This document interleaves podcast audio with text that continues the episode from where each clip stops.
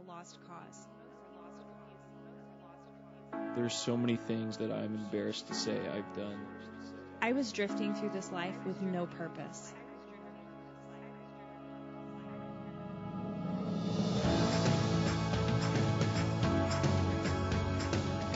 But God saw me differently.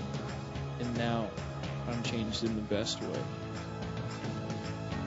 I have become permanently marked. I am new. I am new. Well, this new series, I'm excited about it. This is week number two. It's only a three part series, so next week we're going to wrap it up. And last week, we used a verse. It talked about a guy named Paul uh, in the Bible. He wrote it, and here's what he was talking about in 2 Corinthians chapter 5, verse 16. He said this At one time, we thought of Christ merely from a human point of view. In other words, as best we could understand God, that's how we thought about God. He said, you know, we took the things of how we were raised and what we were taught, and that's what we knew, and that's how we viewed God and how we understood God. And then he says, but how differently we know him now. We know God now. We knew about God and we knew some things about him, but now he says, now how differently we actually know him. And then he says this in verse 17 this means that anyone who belongs to Christ has become a new person. The old life is gone, and a new life has begun. That's where we get the title for this series.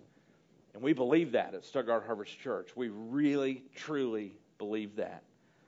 We don't just need a do over, we believe. I, I believe we need a new, a brand new start. We don't just need to be better or to do things better or to be improved.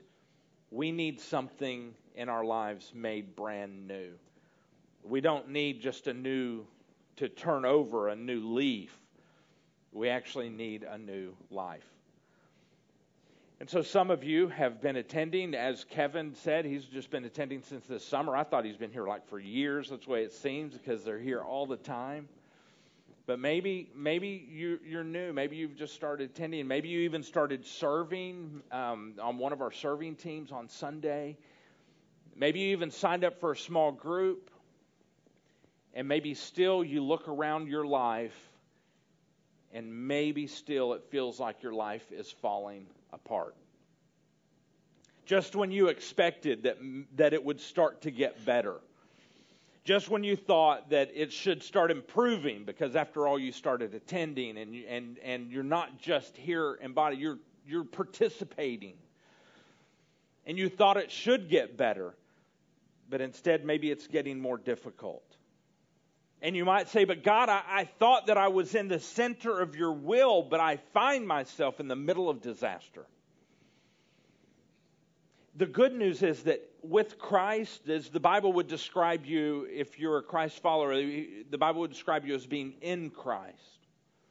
Being with Christ, being in Christ means that you are not stuck where you are right now, but God is actually in the process of creating you, making you a new person. But even then, sometimes life goes wrong.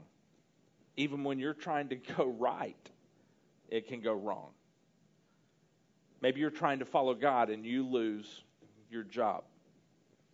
Maybe you're trying to make Him first place in your life, which you hear us talking about that a lot. But somebody close to you gets cancer. Maybe you're trying to get back into church and you're trying to start attending and, and become involved. And then somebody close to you dies. This doesn't feel like a new life, does it? When that happens, it feels more like punishment. There's somebody in the Old Testament that can really relate to that scenario. And I'm not going to read his story to you today, but I want to summarize it for you. His name is Joseph. And Joseph um, had a lot of brothers, and he grew up in the Old Testament times. And um, if you ever heard about the story of like Moses and how he took, sometimes they'll play it on TV during Easter, how Moses took the children of Israel and and got them out of slavery of, in Egypt and helped direct them toward the promised land, got got them free.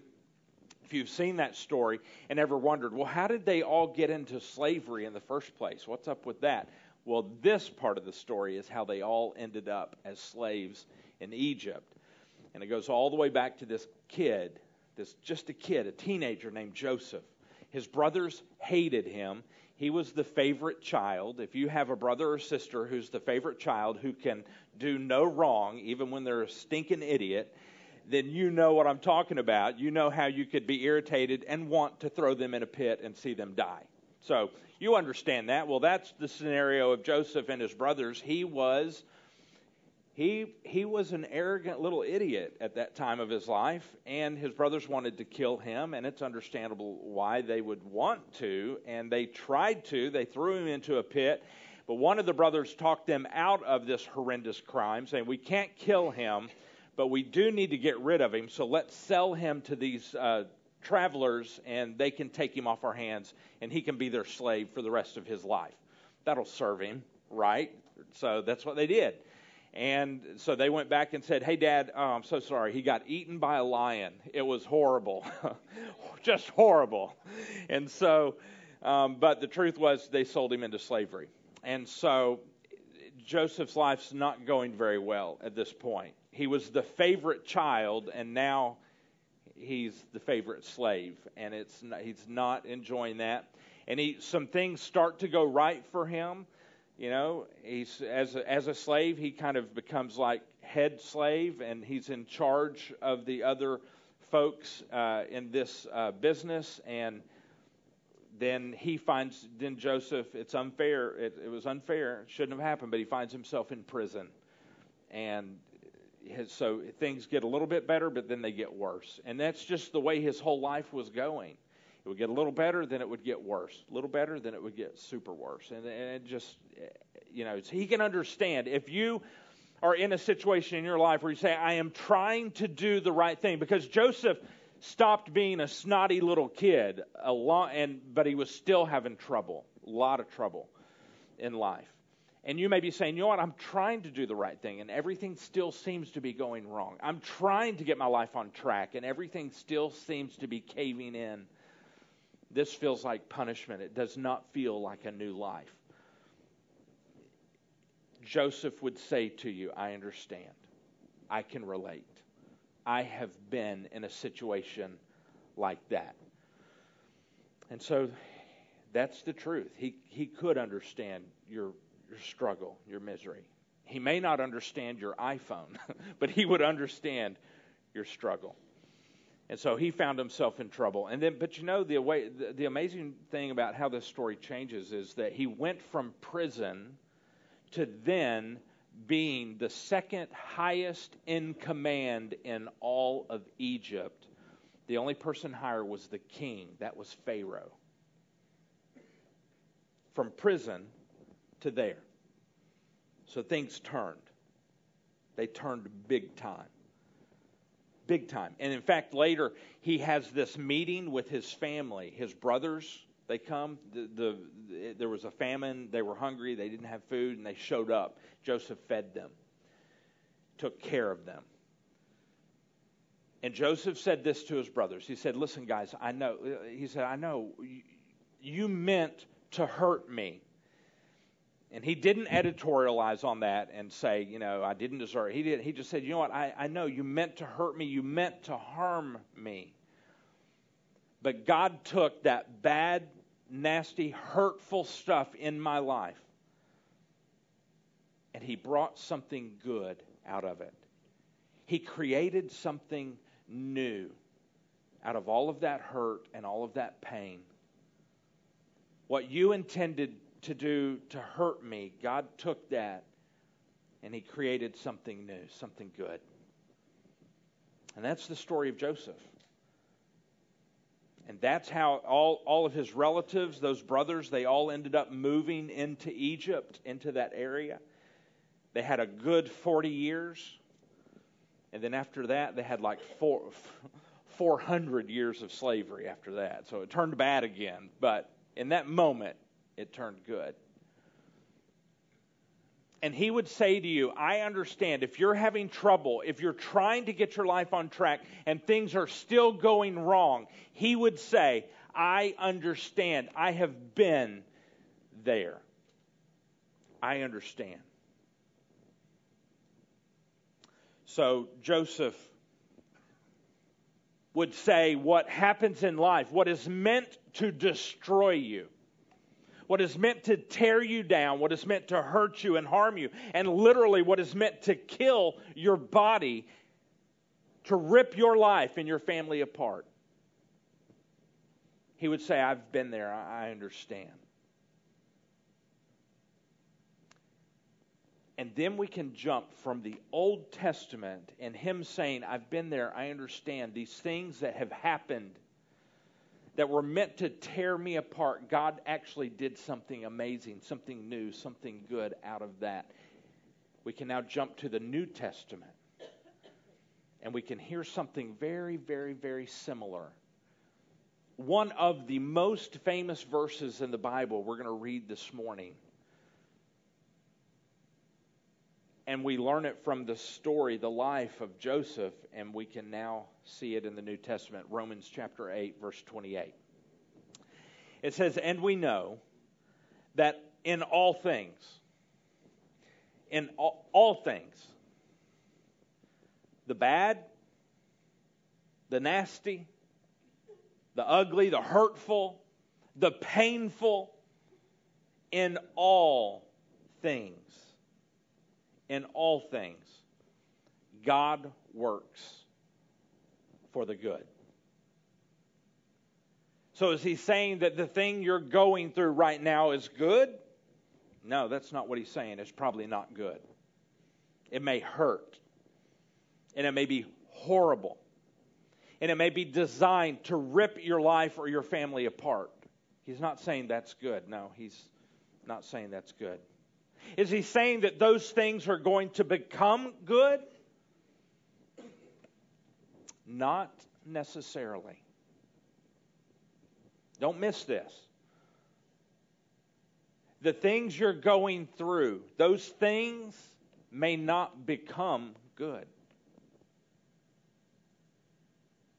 That thing that started out bad, it can stay bad it could happen. If you listen to Joel Osteen, you might hear him say that God is going to turn everything good in your life. He's going to turn it into good. But that's just not what the Bible teaches. All things, we know that in all things, even the painful, hurtful, bad things, that those bad things, those painful things that begin to happen could continue to happen. And not only could they continue to happen, those things, those very things can even get worse.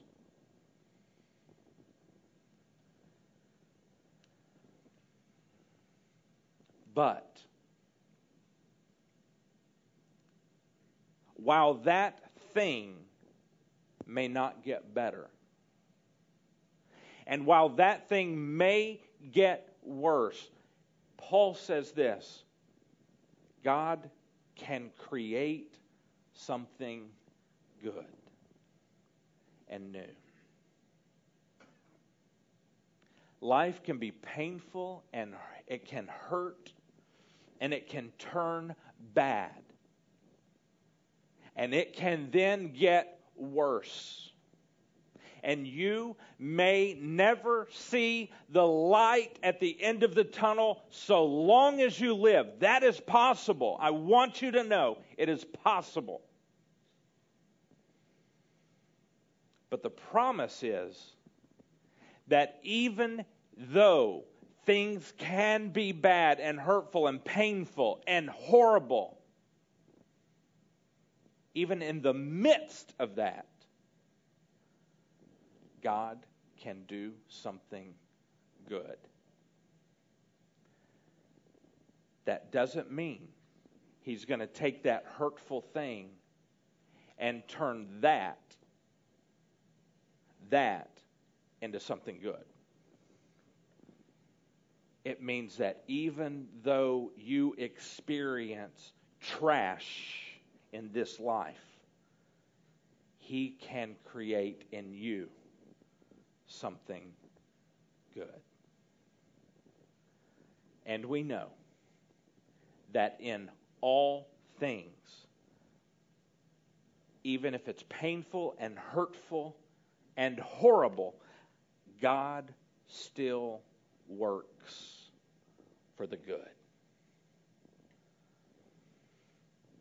And it goes on to say, the good of those who love him, who have been called according to his purpose. If we truly believe that, that in life, even when life is painful, you're trying to get your life on track and the wheels still come off. You're trying to do things right and things still go wrong. Even when life hurts and things go wrong and it's painful and it's unfair and it's bad, even if that is happening, God can still do something good in you. That should help lead us to a change of thinking. Maybe we can think a little bit differently if we understand that even though God is not promising that He's going to take bad things and turn that into something amazing and good. He's saying, even in the midst of hurt and pain, I will work for your good. A change in perspective, perhaps, that says, okay, God, even when I hurt, God, I, I believe you still have this. It, it may be bad and it may be painful, but God, you are making something good out of me. Something bad can bring something good out of you. And guess what? When something good comes out of your life, chances are you have been through something bad. When anything good comes out of your life, there's a great chance that you just went through something bad. And when that happens, the people around you, they take note. They notice. They mentally write it down. They saw what happened to you. You went through something bad, but something good came out of you. They take notice. And your life becomes a walking, living, breathing advertisement for Jesus. Bad things happen, but God can create new good in you, through you, and around your life. So often we find ourselves praying, God, I, just take this problem away, take this pain away even Paul, the guy who wrote the verse, those two passages we just read, even Paul, he said, God, I have this pain in my life and I am begging you, take it away from me. And he continued to beg God, take it away, take it away, take it away. And every time God said, I could, I could take it away, but I'm not. I'm not going to take it away. Now, I'm not telling you, do not misunderstand me. I'm not telling you to stop praying, to say, to stop saying, God, take it away. I'm not telling you to give up and say, God, well, you know, it, you can continue to pray and ask God to take it away. I'm not saying don't do that. But I'm saying maybe our perspective can change if we understand that God can take these bad things, even though we have pain and hurt in our lives, that God can still do something good in, through, and around you. We often pray, God, take it away. And instead, He says, I could, but I'm not. Just hang on to me. Trust me. Good is going to happen inside of you. Hang on.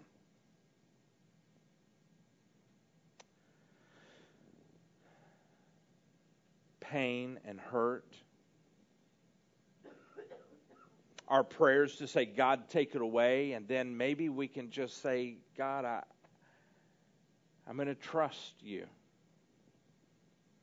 Maybe He can change the way we see if we truly believe that even in the midst of hurt and pain that God can do something good inside of us. Maybe we can change the way we think, the way we begin to pray. You know, what we pray about reflects a lot of what we actually believe about God if our prayer life is mostly focused around, God, I need you to do this for me, do this for me, I need this, I need you to do this, then it means that we probably believe that God is here to serve us. If we don't pray much at all, then it probably means that we believe that God is not interested, or God can't, or God just won't be involved in our lives. If we say, well, all we can do is pray, then there's a good chance that we just mean that God is our last resort. He probably won't help, but if there's any help, He's going to do it. It's our last resort. You might as well call out to Him. It's all we have left. But if we know that God can take the pain and the hurt and even things that are unfair, He can take those things and still, in spite of all of that, do something good in your life, then maybe that can free us up to add some things to our prayers. I'm not saying get rid of praying for things that you need. I am not saying that. Don't hear me say that. But I'm saying if you really believe that God can take pain and hurt and bad things and do something good in you, something new and something good in you, if you really believe that, then maybe there's some things we need to add to our prayers. There was this doctor that hung out with the disciples and Jesus. His name was Luke, and Luke heard Jesus say this phrase and he wrote it down. Jesus was teaching, and here's what he said in Luke chapter 10. He said, The harvest is great, but the workers are few. He said, There's plenty to be harvested right now. But he said, I'm looking around and there's nobody. Jesus is saying this. There's plenty to be harvested, but I'm looking around and there's nobody to do it. So he said, Pray to the Lord who is in charge of the harvest. In other words, say, God, this is yours. These are your people, your souls, your lives. So, God, if this is going to happen, we need your help. He said, Pray to the Lord who's in charge of the harvest. Ask him to send more workers into the field. God, these are your people. The lives all around Stuttgart and Humnoke and Humphrey and and DeWitt and all of our area here, all of these lives, God, these are your souls. And we're asking you to send more people into the harvest to gather up these souls and point them towards you. He says, pray for God to send more people into. And I know, I know, I know life hurts. I've been there with you even just in the past five years, today is our five year anniversary for Stuttgart Harvest Church. We forgot to say that this morning. Today, five years. And in this five years, alongside of you, I know you have too, many of you, many of us have been through hell in five years. And I know many of our prayers have said, God, we need you to take this away from me. Take me out of this. We need help. And I'm not telling you to stop praying that because we can't find support to say that. God says, Bring everything to me. And th- those are the things. Bring them to God, take them to God. But I'm saying, might we add, if we truly believe that God can take even the hellacious things in our lives that were meant to rip us apart and to tear our families apart and to hurt you and maybe even to slowly physically kill you, can we take all of that mess and that junk and we can pray to Jesus, Jesus, you can take even the mess and the hurt and the pain, and even though it is there, you can still do something new and something good. And just maybe, even though I have been hurting, you can even still use me. The harvest is great, the workers are few. Jesus said, So pray to the Lord who is in charge of the harvest and ask Him to send more people. Just maybe our prayers, something can be added to them. That is not just, God, take this away from me or get me through this. We can continue, should continue to pray those things, but maybe we can add something to our prayer if we really believe that God can, even in the midst of bad, hurtful, painful things, still do something in you good, in you new, around you, through you.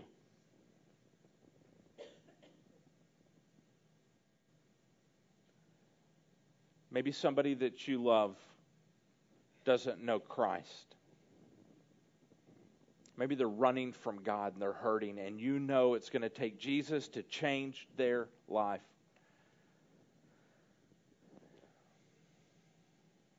Then maybe you need to add them to your prayers. Not just asking Jesus to take away the hurt that you're experiencing. Maybe you need to add that person to your prayers and pray big. Pray prayers where groups of people might be changed. Pray prayers where this church will never be different. Pray prayers where the churches in our region will never be the same. Pray prayers that will impact our cities around Stuttgart. Pray prayers that could even ultimately impact our country. If God answered the prayers that you prayed last week, all of them, if He answered every prayer that you prayed last week, how different would the world be?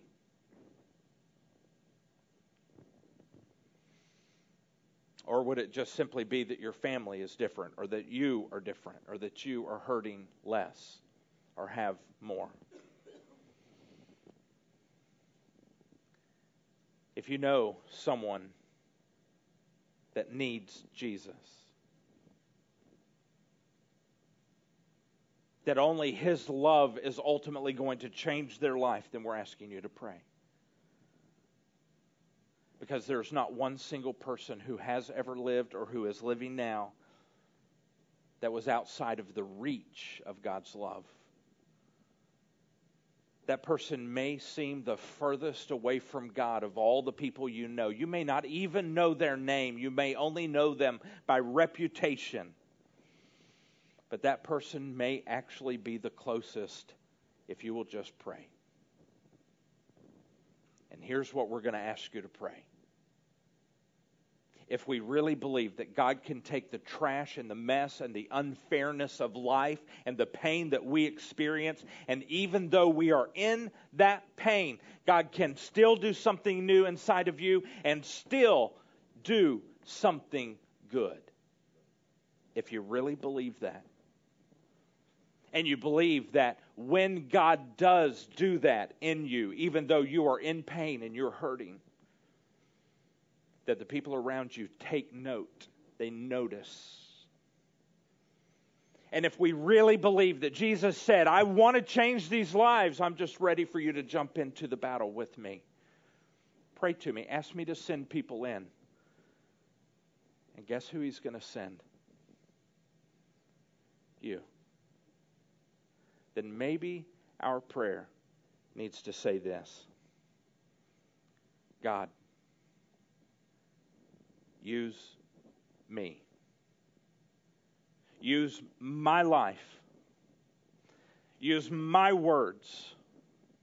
God, even use my pain and ultimately one day, God, my joy to reach the people around me, to point them to you. Will you pray that with your church? God, use me. Use my life. Use my words, my pain, and my joy to reach others. God, will you use me? Will you use my life and my words? Will you even use my pain? And ultimately, God, one day my joy to reach others. And if you will pray that prayer with us as a church, here's what I'm asking. Will you just simply pray that prayer? Will you mark that on the back of your connection card, the letter A? The letter A, which says, I'm going to pray for God to use me and to use Stuttgart Harvest Church to see many more lives changed. We have seen hundreds and hundreds of lives changed at Stuttgart Harvest Church. And now, will you pray this prayer as hundreds one day become thousands of lives changed? Because we believe that even when life is difficult and even when life hurts, that God can still do something new and something good in you and through you and around you. And the people around you are taking note and they see then can we simply say, God, will you use me, my life, my words, my pain, ultimately my joy, to reach the people around me and point them to you? And if you'll pray that with your church, would you circle the letter A on the back of your connection card? And here's what the letter B stands for it says, I need to let God use my pain, my hurt, to plant seeds of hope for other people. I wish I could tell you that God was going to take that hurt away, that He was going to take it out of your life, remove it from you. I can't tell you that because that's not what the Word says. But God has promised that he will take what was meant to destroy you and to hurt you, and still, in spite of that, will do something good in you, in your life. Will you let him take that and plant a seed of hope for somebody else? Because if you will,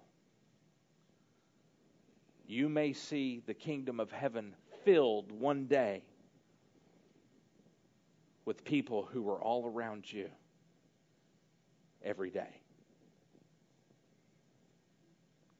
Will you pray that with your church? And I believe if you will, then you will see that very passage come true in your life.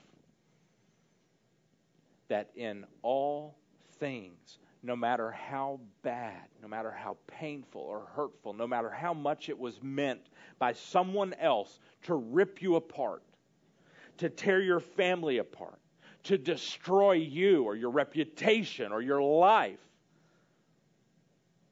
even in all of that mess, that your God will still be at work in you, creating good in you, through you, around you.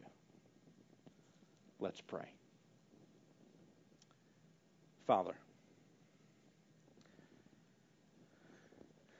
your holy inspired word promises us this that in all things, God, in all things, you work personally in our lives for good for those who love you, God, for those who have been called according to your purpose, and God, that includes all of us. Many of us this morning are saying to you, even when life hurts, and even when life stinks, God, you can be up to good inside. And as others take note, God, will you use our lives, our words, our pain, and ultimately our joy to reach other people and point them to you? Because, God, you work for good, even if someone else meant it for evil.